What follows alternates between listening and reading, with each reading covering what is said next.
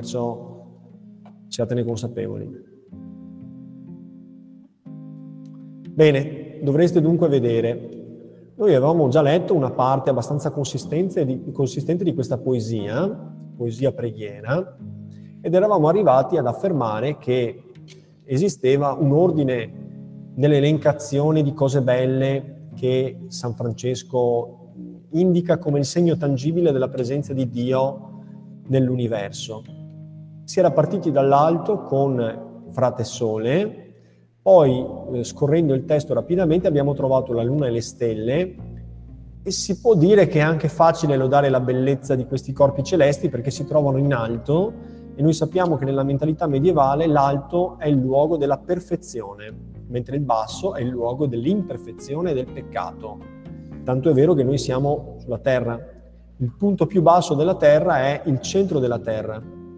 Non dite che il più basso è dall'altra parte del mondo perché quelli dall'altra parte del mondo ritengono che il basso sia invece scavando verso di noi, per cui è proprio il centro della terra il punto più basso. E infatti là si trova Lucifero, vi ricordate, l'angelo scaraventato da Dio in forma di punizione nel luogo più remoto dal cielo possibile. Quindi, fin troppo facile dire che sono perfette, meravigliose le stelle, la luna, il sole, però è già più difficile dirlo per degli elementi che si trovano sospesi tra cielo e terra, come il vento, l'aria, le nuvole, il cielo sereno, e poi ogni tempo atmosferico, perché dentro il tempo atmosferico, vi ricordate, abbiamo già detto, c'è la meteorologia con tutti i problemi che può anche causare. Poi si parla di acqua che è preziosa, casta, umile e utile. D'altro canto anche tutto il resto era utile e abbiamo detto che San Francesco ha questa visione finalistica, secondo la quale la creazione è finalizzata alla creatura prediletta da Dio, cioè l'uomo. Come se Dio avesse creato il mondo per poterlo donare all'uomo e quindi in un certo senso l'uomo fosse legittimato a impadronirsene. San Francesco non fa riferimento a questo perché l'unica forma di fruizione del mondo che lui sembra approvare è una fruizione di carattere estetico. Cioè noi siamo nel cuore del mondo, posti lì da Dio affinché il mondo possa esserci utile ma contemporaneamente noi dobbiamo al mondo quel rispetto che si deve alle cose belle. Le cose belle impongono rispetto. Se tu hai un bell'oggetto ti dispiace strisciarlo, rovinarlo, graffiarlo, romperlo. E lo stesso atteggiamento sembrerebbe trapelare dalla contemplazione quasi in estasi di San Francesco che guarda la natura e la trova bella di una bellezza che è l'impronta stessa di Dio, l'impronta digitale di Dio. Quindi, andiamo, quindi non c'è una visione, voglio dire, capitalistica, econo, economicistica della natura. La natura è fatta, che ne so, di giacimenti che vanno sfruttati. La natura è fatta di legname che va bruciato, che va trasformato, che ne so, in mobili o quello che vi pare a voi. No, la natura è qualcosa di meraviglioso che va contemplato nella sua intatta bellezza. Ma certamente ha anche una sua utilità per l'uomo ed è in fondo stata fatta per l'uomo. Allora andiamo avanti. Poi c'era la madre terra che produce frutti con coloriti fiori ed erba. E adesso vediamo un po'. Laudato sì, o mio Signore, per quelli che perdonano per... No, ma questa qua è una traduzione. Ma porca miseria. Scusatemi, cambio, cambio condivisione perché questa qua non, proprio non mi va. Non è l'originale. Eccolo qua l'originale. La vedete anche voi come lo vedo io? Sì. Ok, bene, bene. No, quell'altra è una specie di traduzione non, non letterale. Quindi, laudato simi Signore per frate focu, per lo quale enallumini la notte, la notte, illumini la notte. Vedete la funzionalità, l'utilità del fuoco. Etello è bello, et iocundo, e robustoso e forte. Cioè una sequela di aggettivi che ci fanno notare l'aspetto della sua utilità, ma insieme anche della sua energia e della sua bellezza. Quindi la contemplazione della natura non può prescindere dalla contemplazione della sua bellezza, la bellezza che è impronta di Dio. Andiamo avanti. E, laudato si missione per la nostra madre terra, la quale ne sostenta e governa e produce diversi frutti con coloriti fiori ed erba. Laudato sì, ecco qua il punto di cesura. Mi Signore, per quelli che perdonano per lo tuo amore e sostengo infirmitate e tribulazione. Cioè tu devi essere lodato, mio Signore, in nome di, oppure da parte di, quelli che perdonano per lo tuo amore e sostengo infirmitate e tribulazione. Vedete che c'è un cambio significativo nell'elenco delle cose prodotto da San Francesco. Prima oggetti inanimati, manifestazioni della potenza e della grandezza della natura. Adesso il suo sguardo si rivolge all'elemento umano. Ditemi una cosa, notate una differenza nella qualità della lode che San Francesco rivolge all'umanità rispetto a quelle che rivolge invece agli oggetti inanimati della natura? A voi la parola.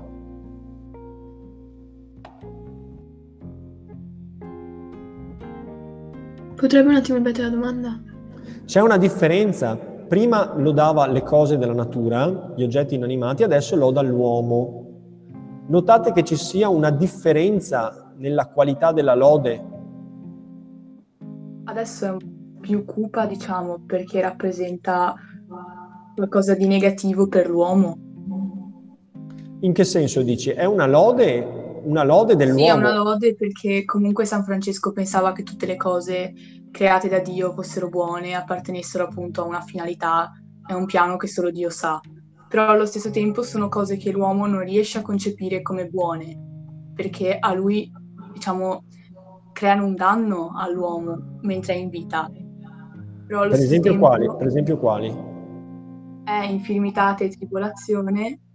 Eh. Tribolazione sono, diciamo, de- delle cose negative che accadono all'uomo durante la vita, esatto. che però lui deve sostenere e anche se Quindi, non lo comprendiamo sì, ti fermo un attimo. Quindi, sì. che senso c'è una diversità nella lode che San Francesco fa del genere umano? Perché il genere umano viene lodato, come vengono lodate le, il sole, la luna, le stelle. Tutti questi elementi sono, sono lodati da San Francesco per le loro caratteristiche, che abbiamo detto di essere oggetti che hanno una loro bellezza, una loro utilità, una loro perfezione che rinvia al creatore. E infine loda anche l'uomo che sembra essere al centro di questa creazione. Il termine ultimo della creazione, perché il sole, le stelle, le nuvole ogni tempo sono utili all'uomo. In che senso la lode profusa da San Francesco all'uomo è diversa da tutte le altre lodi che ha fatto fino a qui? Per cui questa poesia si può dividere in questo punto, c'è una seconda sequenza molto diversa. Allora, ha parlato Lavelli qualcun altro? Hai detto delle cose giuste ma non complete.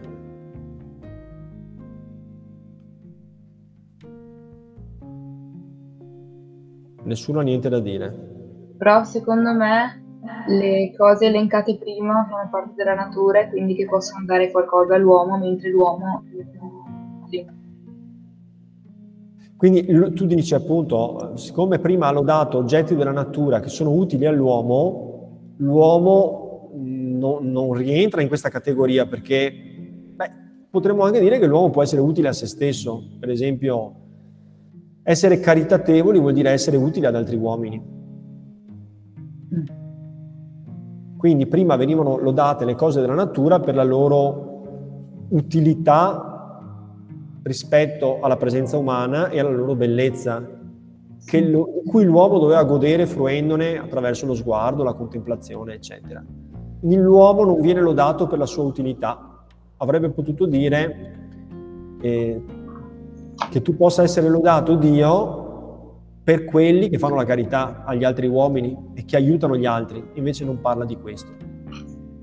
Ma non vi pare che ci sia anche qualcos'altro che rende questa lode molto diversa, qualitativamente diversa rispetto alle altre? Magari che con gli elementi viene elencata la, perfezione dell'elemento invece con l'uomo. Parla più vicino al microfono che non ti sento. Magari. Magari.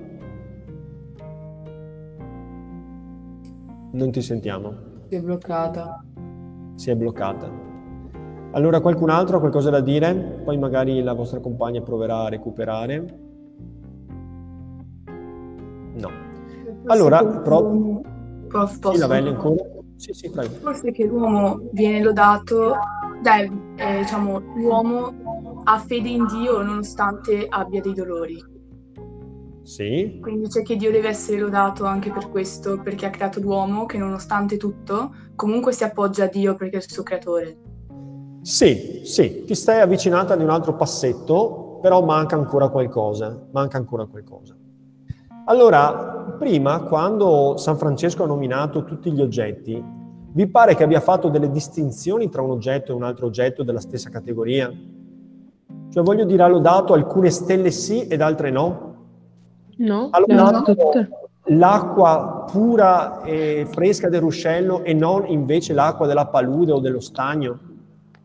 Eh, ho capito. Posso? Ah, prof, Sì, Furlanetto. Fermi tutti, Ok. Furlanetto in pista.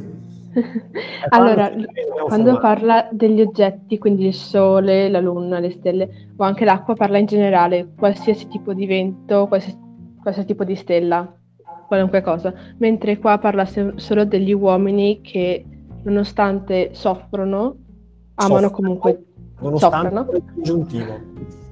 Va bene, nonostante soffrano, amano comunque Dio e lo perdonano. Guarda, ti garantisco che anche il ministro degli esteri ne sbaglia continuamente, per cui puoi anche tu diventare ministra, tranquilla. Che Ah. nonostante appunto soffrano, amano comunque Dio e, per- e lo perdonano. Ecco, e allora completiamo il ragionamento. Chi è che vuole mettere la ciliegina sulla torta? No, secondo me, se posso, si riferisce solamente agli uomini cristiani, quindi che credono, e non Sì. no. Sì, sì, sì. Ti dirò di più che qua sembra quasi che si supponga che l'umanità debba quasi per natura essere cristiana. Non sembra esserci una- un dialogo interreligioso, no? una specie di atteggiamento ecumenico. Notate che San Francesco, forse voi avete letto quella biografia di San Francesco che io vi avevo raccomandato. Quindi se io facessi qualche domandina, per esempio, sul- sulla vita di San Francesco, sicuramente voi mi sapreste rispondere perfettamente, no? Beh, ma certo non vogliamo perdere tempo adesso chiedendo la biografia di San Francesco, quindi andiamo avanti. Vi diciamo pure che, eh, che sì, che non sembra parlare di altre religioni perché è come se supponesse che non esistessero. Certo, sa che esistono, però non ne parla, insomma, non ne prende in considerazione. Quindi ritorniamo al tema dell'indifferenziato e del, invece del distinto del discriminato. Cioè le stelle sono lodate tutte, non alcune sì, altre no.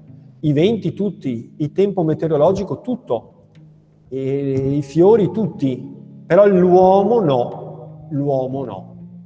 Soltanto una parte degli uomini viene lodata e costituisce una parte del creato che può essere considerata bella, utile, utile forse non è forse la parola giusta, ma comunque un, un ornamento della creazione. E qual è la parte dell'umanità che costituisce un ornamento e se volete il compimento, cioè la punta più alta della creazione? Non gli uomini. Notate che le donne non vengono cristiani? un tipico linguaggio sessista, eh, lo sappiamo benissimo che eh, eh, qua si utilizza il maschile plurale per quelli che perdonano, non quelle che perdonano. Va bene? Quindi le donne sono escluse da ogni forma di salvezza. Non sto scherzando, eh, è una presa in giro che vi sto facendo, vi vedo tutti seri seri, è una presa in giro. Quelli include anche il femminile, va bene? Al di là della correttezza di cui abbiamo parlato, no? la correttezza, il politicamente corretto lessicale che vorrebbe che noi dicessimo quelli e quelle. Pensa un po'. Quelli include anche quelle. Se volete protestare contro la lingua, inventate l'esperanto e vedrete che gran successo avrà per il futuro. Grandissimo successo vi aspetta. Allora, quindi gli uomini vengono lodati, ma solo alcuni uomini. E quali sono le caratteristiche di questi uomini che vengono lodati? Umili e sofferenti. Eh, esatto. Sono le persone che perdonano in nome del tuo amore, in nome del tuo, di Dio, e che sostengono infirmitate e tribolazione, cioè la sofferenza. Sopportano la sofferenza. Questo implicitamente sembra venirci a dire che le persone che non sopportano la sofferenza, che si ribellano contro la malattia, che non riescono a comprendere il significato del dolore, non costituiscono un ornamento del creato e si collocano al di fuori dell'intrinseca bellezza e bontà dell'universo prodotto da Dio. L'universo è bellissimo, le stelle possono non essere belle e buone? È impossibile. Sono tutte che recano impressa la traccia, l'impronta di Dio e sono per definizione belle e buone. E perché sono belle e buone invece l'uomo può anche non essere bello e buono? Perché è animato l'uomo. Perché? È animato l'uomo, quindi può scegliere alla fine il suo destino anche se eh, c'è un destino, un piano di Dio sotto. È animato, però a questo punto potremmo parlare anche degli uccelli. Gli uccelli possono essere buoni o cattivi, sono animati. Mm. È l'unico che ha possibilità di scelta. Al centro c'è il tema della libertà individuale, del libero arbitrio. Quindi noi comprendiamo che il resto delle cose della natura è bello e utile perché ubbidisce a Dio fa esattamente ciò per cui è stato creato. Il sole splende nel cielo, la luna illumina la notte, i fiori abbelliscono i prati, ogni tempo fertilizza la terra. Sono tutti ubbidientissimi al progetto divino e in questo consiste la loro bellezza e la loro bontà. Non sono recalcitranti, non sono ribelli a Dio, sono perfetti esecutori della volontà divina. Però nel cuore della creazione, al centro del pensiero di Dio, la creatura più alta e più sublime è stata dotata di, da Dio della libertà di poter scegliere. Questa libertà di poter scegliere potrà tradursi in una obbedienza totale e assoluta di tutto ciò che Dio ha progettato, compreso il male che proviene da Dio stesso, che è nei progetti provvidenziali divini. Nel caso di ubbidienza l'uomo sarà buono e sarà salvato. Nel caso in cui invece non accettasse ciò che Dio ha predisposto per lui, nel bene e nel male, a quel punto sarà fuori dall'ordine cosmico, che è un ordine in cui ogni cosa fa ciò che Dio ha stabilito per essa. E collocandosi fuori da quest'ordine cosmico, essendo disubbidiente alla mente di Dio, finirà molto male perché la libertà dell'uomo è piena soltanto nel momento in cui l'uomo si conformerà alla volontà divina. Infatti, proseguite la lettura insieme a me. Dice, quindi beati quelli che il sosterranno in pace, che cosa? Infirmità e tribolazione, cada te, perché da te, altissimo, siranno incoronati. Vedete ancora l'immagine che abbiamo già trovato in Dante, di Dio come di un sire, di un re, di un imperatore con una grande corte. E ciascuno dei, dei, dei fedeli che riusciranno, anche nelle difficoltà della vita, a rimanere aderenti al progetto divino, accettando tutto ciò che Dio manda, troppo facile accettare il bene, accettare anche il male, questi, dicevo, saranno incoronati elevati ad una condizione praticamente divina. Andiamo avanti. Laudato simi Signore, per sora nostra morte corporale, dalla quale null'uomo vivente può scappare. Vi stupisce che stia lodando la morte? No. Perché non ti stupisce? Perché è un piano di Dio. È un Tutto piano. quello che è e Dio vuole il bene nostro, quindi vuole portarci con Lui sopra. Anche perché la morte è l'unico mo- modo per ricongiungersi con Dio. Sì, è una, è una, una porta d'uscita, è una porta d'uscita, ma noi non dobbiamo aver fretta di prendere quella porta. Il buon cristiano è quello che adempie il progetto che Dio ha immaginato per, per lui il, e poi il progetto singolo si ricompone in un progetto generale che ha una grandezza cosmica. Per cui ogni cosa deve fare quello che Dio ha progettato e immaginato. Siccome è evidente dall'esperienza che tutte le persone muoiono, significa che esiste un significato profondo e provvidenziale nella morte. Quindi ribellarsi alla morte, lottare contro la morte, significa non aver capito che quella è, è, un, è, un, è un passaggio, una prova alla quale Dio ci sottopone che noi dobbiamo affrontare con la maggior serenità possibile, cercando di dire, come ha detto Gesù sulla croce, sia fatta la tua volontà. Insomma. Guai a quelli che morranno nelle peccata mortali, beati quelli che troverà nelle tue santissime volontati, che la morte seconda non farà male. Gli ultimi versi sono versi di circostanza, di conclusione, simili ai versi di preambolo con i quali si era, con i quali si era aperta la poesia. Però vedete che finalmente è arrivato a nominarli, prima era semplicemente all'uso in senso implicito, si diceva, no, beati, cioè noi ti lodiamo per quelli che perdonano, per quelli che sopportano nel nome del tuo amore. Eh, benissimo, però finalmente vengono nominati. Ci sono anche quelli che non sopportano, ci sono anche quelli che si ribellano, ci sono anche quelli che non accettano la vita per come viene. Eh, vogliamo fare il nome di qualcuno che si ribella alla vita come viene? So, biologi, medici, scienziati che non accettano le cose per quello che sono, ma provano a cambiare la natura, la realtà e la condizione della vita umana. Provano a rimediare a quello che la natura invece ci imporrebbe, al nostro destino. Non siamo ancora arrivati a sconfiggere i mali universali dell'uomo, ma ne abbiamo attenuati e alleviati moltissimo. È un po' come se dalla mentalità medievale di San Francesco queste fossero altrettante sfide che l'uomo con la sua arroganza porta al progetto provvidenziale divino. Il progetto provvidenziale divino prevede che l'uomo sopporti quello che arriva, senza domandarsi il perché delle cose, fiducioso che esista un significato ultimo che è presente nella mente di Dio.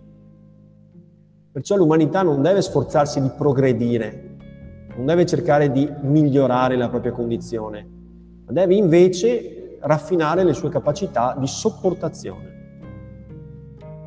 Quindi guai a quelli che moriranno nei peccati mortali. Peccati mortali sono ribellioni a Dio. Guai. Quindi vedete che con tutta la sua visione così dolce, così estatica della bellezza della natura, San Francesco continua ad essere un uomo del suo tempo, Ricordate quella scena degli angeli e dei demoni che si tirano il moribondo uno per i piedi, uno per la testa, per le spalle e si dicono non è possibile che questo vada in paradiso. Questo qua ha una lista lunghissima di peccati. L'idea delle fiamme, l'idea del maligno, l'idea del peccato originale, della debolezza, dell'arroganza dell'uomo e della sua mente che pretendono di essere più che da Dio. Ecco. Sono presenti anche in San Francesco, il quale stigmatizza dice guai, una specie di invettiva profetica da, da profeta medievale che promette appunto le fiamme eterne, come si vede nelle, nelle chiese cattedrali, nei duomi, nelle basiliche, il giudizio universale, con i vermi che rodono i teschi, con i serpenti che avviluppano le gambe, con le fiamme che lambiscono i piedi. È un uomo del suo tempo, un uomo del Medioevo. Beati invece quelli che troverà nelle, nelle tue santissime volontati. E qui hai detto chiaramente, quindi il nostro scopo è fare la volontà di Dio. Allora però uno potrebbe anche prendersela male. Ma come? Non mi sembra un brutto scherzo quello che ci ha fatto Dio. Cioè la Luna può rifiutarsi di orbitare intorno alla Terra? No. Il Sole può rifiutarsi di splendere? No. E perciò stesso è visto da San Francesco come benedetto e beato. L'uomo, in quanto creatura diletta da Dio, è dotato di libero arbitrio, ma non può usarlo. Cioè non può usarlo per fare qualcosa che pensa lui che sia giusta. Deve fare quello che, che è giusto secondo Dio. Non è un paradosso questo. Siamo liberi per poter scegliere di fare quello che Dio ha previsto per noi. E se non lo facciamo, finiremo malissimo. È una visione medievale è anche ai miei occhi una contraddizione, perché dovremmo essere liberi, sarebbe tanto meglio essere schiavi come il sole, la luna, le stelle. costretti come l'acqua a scorrere verso il basso. Invece siamo liberi per poter finire tra le fiamme dell'inferno eterno, le fiamme che ci bruceranno dolorosamente. Siamo liberi per dover scegliere quello che Dio ha voluto per noi. Questo mi sembra che dica la poesia di San Francesco, in- nella quale collego questo elemento di contraddizione. Di solito Faccio un paragone per capirci sul tema della libertà, poi vi lascio la parola perché gli ultimi versi per me sono di scarso interesse. Cioè, quando io amo una donna, facciamo questo esempio, io amo la sua libertà. Cosa intendo dire con questo? Cioè, vorrei che lei mi amasse, ma non voglio che sia costretta ad amarmi. Non voglio costringerla ad amarmi, perché quello non sarebbe amore. Io voglio che mi ami e starò male se non mi amerà, ma amerò la sua libertà di amarmi, non la costrizione di amarmi, giusto? Non so se mi state seguendo. Mi sembra un concetto banale, insomma. Quindi mi piace una ragazza e voglio che mi ami, o mi piace un ragazzo e voglio che mi ami. Voglio che mi ami, però significa che voglio che liberamente mi ami. Voglio che sia costretta ad amarmi. Perché se dovrà essere costretta ad amarmi non sarà più amore, giusto? Ci siamo? Ecco, questo mi sembra essere la natura della libertà che è presente anche in questo componimento, cioè l'uomo è libero di amare Dio. Dio vuole che l'uomo lo ami, ma può volere che l'uomo sia costretto ad amarlo ponendogli come alternativa l'inferno. Cioè se non mi ami volontariamente andrai all'inferno. È una roba terribile. È una forma di costrizione. Va bene.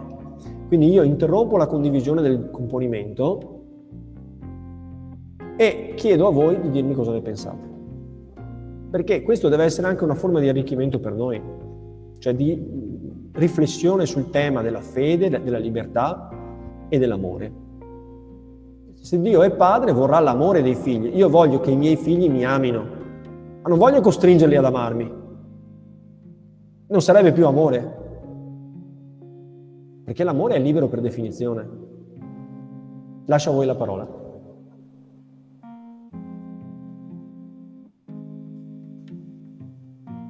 Chi di voi vuole costringere qualcun altro ad amarlo?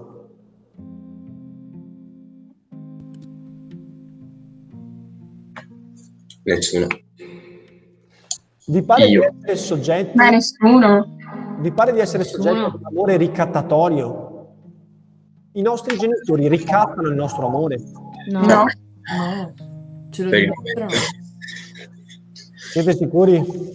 Beh, però in un certo senso, essendo genitori, cioè, da- per noi è aspettato che li vogliamo bene. Cioè, la gente si aspetta un certo rapporto con loro.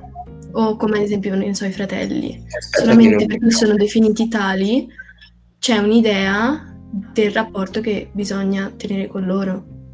Giusto? Il buon figlio deve amare i genitori. E se non ami i genitori non sei un buon figlio. Quindi in un certo senso è ricattatorio. Io parliamo di amore dei genitori perché non voglio imbarazzarvi con amori romantici. e poi perché forse assomiglia di più all'amore divino. L'amore di una madre o di un padre per un figlio o per una figlia potrà assomigliare di più, immagino, all'amore divino. Altri interventi?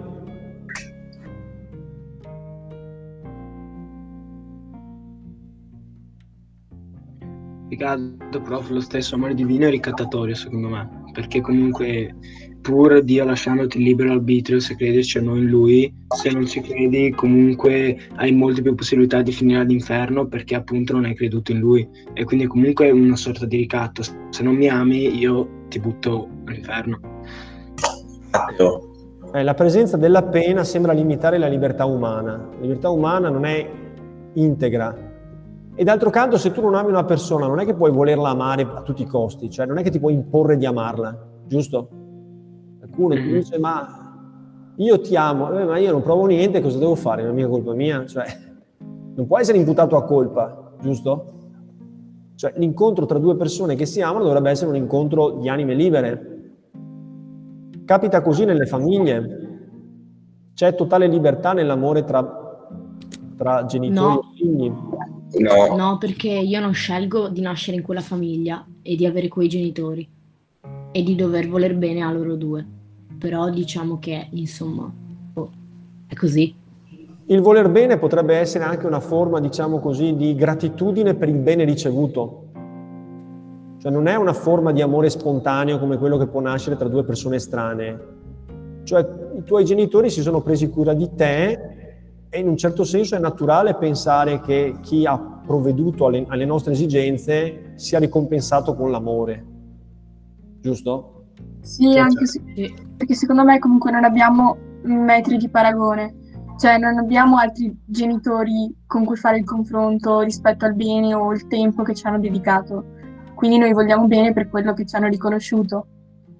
Certo, certo, ci hanno passato l'identità, ci hanno riconosciuto, ci hanno fatto crescere, quindi è un bene che è in un certo senso privo di paragoni, è vero, privo di, di punti di riferimento, anche se devo dire in adolescenza l'amore genitoriale viene spesso soggetto a, a paragoni, no? Perché si comincia ad andare dall'amico, dall'amica e si vede che magari il rapporto tra genitori e figli può essere diverso in altre famiglie, quindi si apre gli occhi e si comincia a relativizzare insomma, l'esperienza che si è fatta privatamente.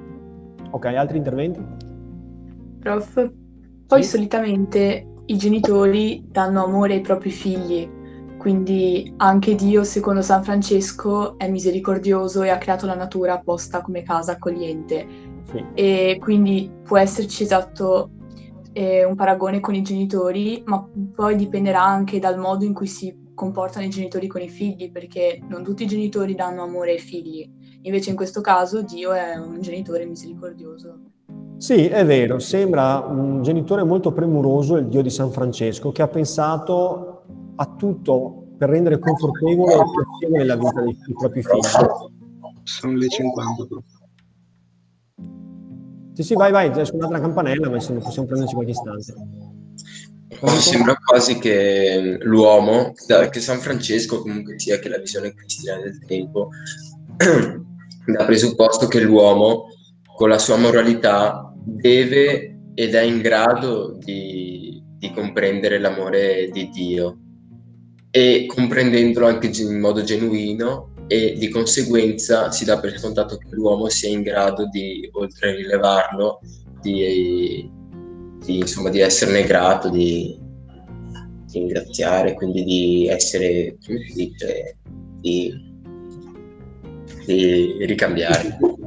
Va bene, sono d'accordo con te. In effetti, siccome questa poesia è anche una preghiera che insegna a pregare ai fedeli, sembrerebbe che la finalità della preghiera fosse quella di aiutarli ad aprire gli occhi sul mondo e a verificare come il mondo sia stato predisposto da Dio accuratamente per accogliere, come in una bellissima cameretta, volendo fare il raffronto con eh, la situazione familiare, al pargolo che sta per nascere. Si prepara, si prepara la cameretta, la si dipinge di rosa o di azzurro, a seconda che sia un maschio o una femmina, si mettono, che ne so, dei begli adesivi con le stelline, si prepara la casetta delle api, si crea un- una culla morbida e accogliente, cioè si fa di tutto per... E in aggiunta c'è anche questa traccia della bellezza, per cui diciamo i fedeli, basta che guardino intorno, il mondo stesso sembra essere una preghiera a Dio. È sufficiente guardarlo per rendersi conto che tutta la natura prega Dio agli occhi di San Francesco. Però c'è sempre la possibilità che qualcuno, eh, forse non rendendosene conto, cioè non avendo occhi per vedere la bellezza, si senta di fare quello che un figlio ingrato fa nei confronti dei propri genitori, cioè non apprezzando quello che gli è stato dato e volendo di più, assume l'atteggiamento arrogante di chi contesti. Il contestatore però rimane presente la pena.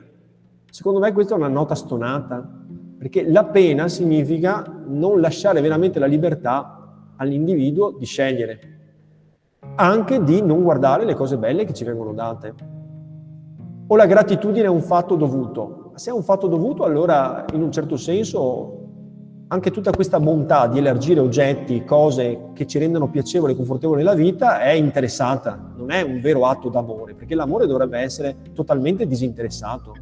Cioè io amo non perché tu mi ami in cambio, cioè l'amore dovrebbe essere gratuito, insomma.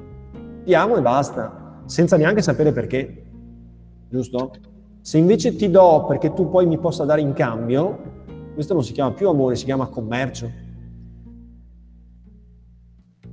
Va bene ragazzi. Sono male, prof. Eh.